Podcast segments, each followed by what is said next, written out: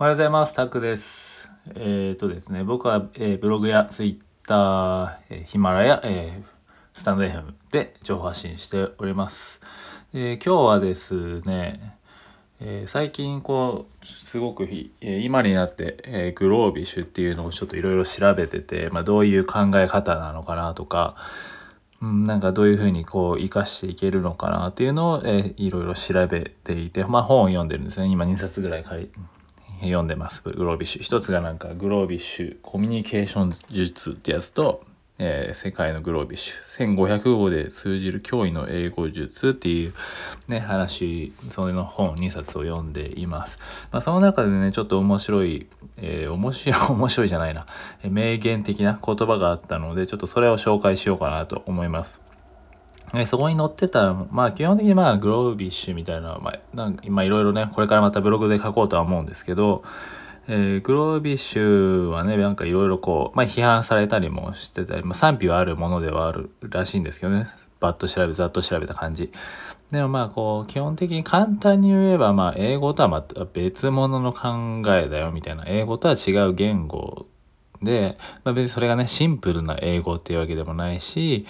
まあでも、まあ、簡単に言えばまあシンプルな英語みたいな感じなんですけど、まあでもなんか別に英語とは切り分けて考えようみたいな感じなニュアンスですね。はい。で、まあ一応やっぱり簡潔さですよね。相手に伝わりやすさっていうのをやっぱり意識しようっていうとこですね。ネイティブ、ノンネイティブにかかわらず、こう、相手にいかに理解、この発信側が理解してもらうかっていうとこに視点をよりね、置いてるっていう感じですね。で、そんなこの簡潔さをね、こうやって伝えるっていうところっていうところで、まあ、そこのね、名言みたいなので紹介されてたのが、こう、まあ、ここにはね、ウィンストン・チャーチルっていう人ですね。ウィンストン・チャーチルがという方が言ったことのね、言葉を紹介すると、えっ、ー、と、1ペニーですね。1ペニー。これはなんか1ポンドの100分の1らしいんですけど、1ペニーで、えー、足りる時に1ポンドという言葉を使ってはならないですね。1ペニーで、1ペニーは1ポンドの100分の1ですね。1ペニーで足りる時に1ポンドという言葉を使ってはならないと。で、なんかこれ調べた時にあんまりこう情報があんまりなくて、まあ英語ではちょこっと出てくるんですけど、なんかいろいろ調べてたら同じようなワードで、このマーク・トゥエインっていう方知ってますかね？えー、マーク・トゥエインという方もなんかこう同じような言葉を言ってて、おそらくね、このウィンストン・チャーチルさんのものを模したものなのかもしれないですけど、まあ出てきたのはどっちかというとそのマーク・トゥエインさんの使った言葉。で、こっちがですね、えっ、ー、と、あ、これは、じゃあ、ちなみに、ウィンストン・チャーチルさんの言った本の英語版で言うと、えー、never use a pound, えー、パパウンですね。えー、pound world when a penny one will do みたいな感じですね。はい。パパウンドで合ってるかな？忘れちゃったけど。はい。そんな感じです。で、で、それで、マーク・トウェインっていう方が言ってたのはこっちですね。Don't use a $5 word when a 50 cent word will do みたいな感じですね。はい、それです。で、まあ簡単に言うとこっちもこうね、50セントの言葉で足りるときに、えー、5ドルの言葉を、えー、使う、使うなみたいな感じですね。Don't use a $5 なんで。$5 ワード。まあ $5 ワードっていうのは何なのかわかんないですけど、ね、まあとにかく、その、こと足りる、50セントでこと足りるのに5ドルの言葉を使わないで、みたいな話ですよね。まあ、この人はモノ、マーク・トゥイン、物書きだったかなちょっと忘れちゃったんですけど、はい。とにかく なんかまあね、言葉を書くときとかね、ライティングとかもするときも、そうですけど、こうね、難しい言葉を使わないでっていうことを、お互い両方ともウィンソン・チャーチルっていう方のこの言葉もワンペニーってやつもえー、このマーク・トゥエニ方の、えー、5ドルがどうのっていうやつも基本的には、えー、ね、本当はその少ないその1その50セントだったり1ペニーだったりとかっていうそのでそれだけで事足りるのにわざわざそんな,、ね、むなんか少し難しいものを使いは使わないというか難しいっていうかまあ無駄な無駄にね、えー、使わないでみたいな感じですよね。なんでねこれをこうそういう言語に、ね、置き換えた時にこうなんか英語をこうね、えー、英会話とかね勉英会話をしてる時にこう一生懸命勉強してる人はねやっぱ知識もすごいあるし、まあ、いろんな言葉を使いたくなる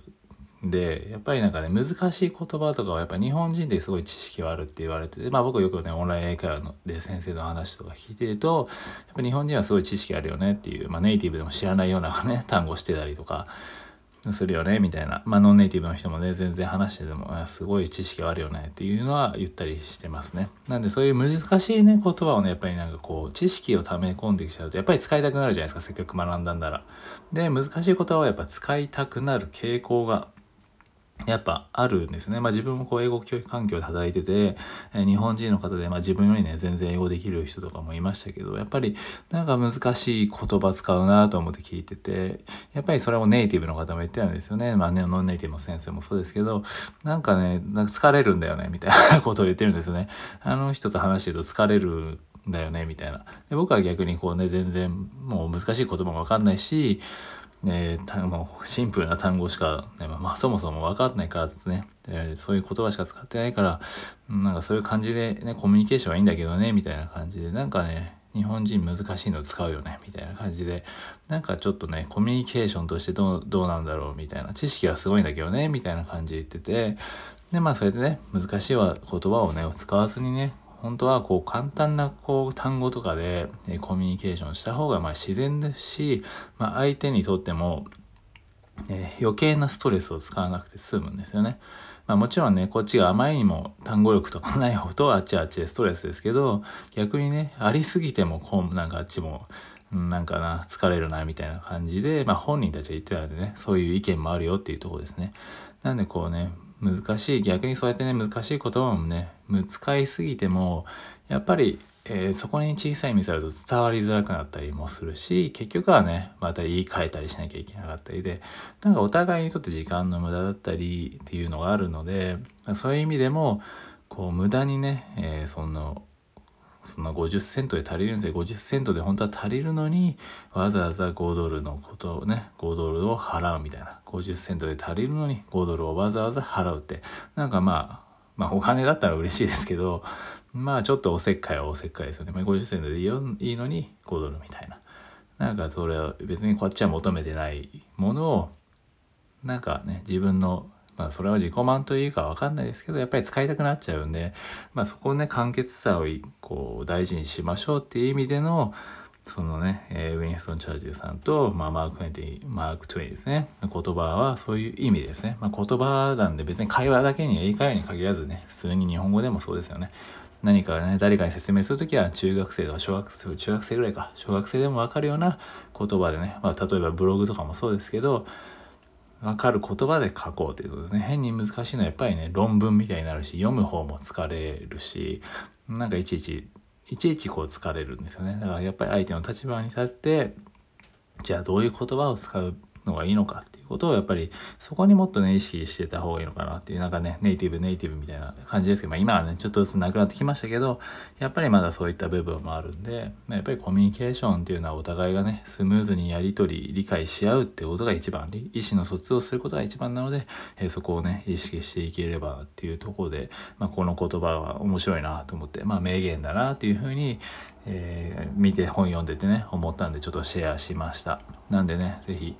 こうたまに意識してみるといいかなと思います。例えばまあ 僕もこうやってラジオラジオみたいなこういう音声配信でもやっぱりたまにこういう話だとねやっぱりなかなかこうもう思いつきでバンバン話してるんでどうかわかんないですけどでもまあそんなに難しい言葉もまあ、使えないですよね、会話。で、なんか、なぜか文章とかになるとね、難しくなっちゃったりするんで、それをね、いかにこう噛み砕くかとか、まあ、何でもそこはもうアウトプットする部分では、なんか自分の知識をひけらかすとかはもうそこはなくして、まあね、その相手の理解のために、じゃあその自分の知識をどう活かせるのかっていうふうに活かした方が、え結局、いいコミュニケーションであり、こう信頼を得られるよねっていう話でした。はい。なんか変なとこで着地しましたけど、はい。なんですね、一応最後にこのウィストン・チャージーさんの言っておくと、えー、ワンペニーで足りる時にワンポンドという言葉を使ってはならないですね。100倍も違うものをね、払ってないですかっていうとこですね。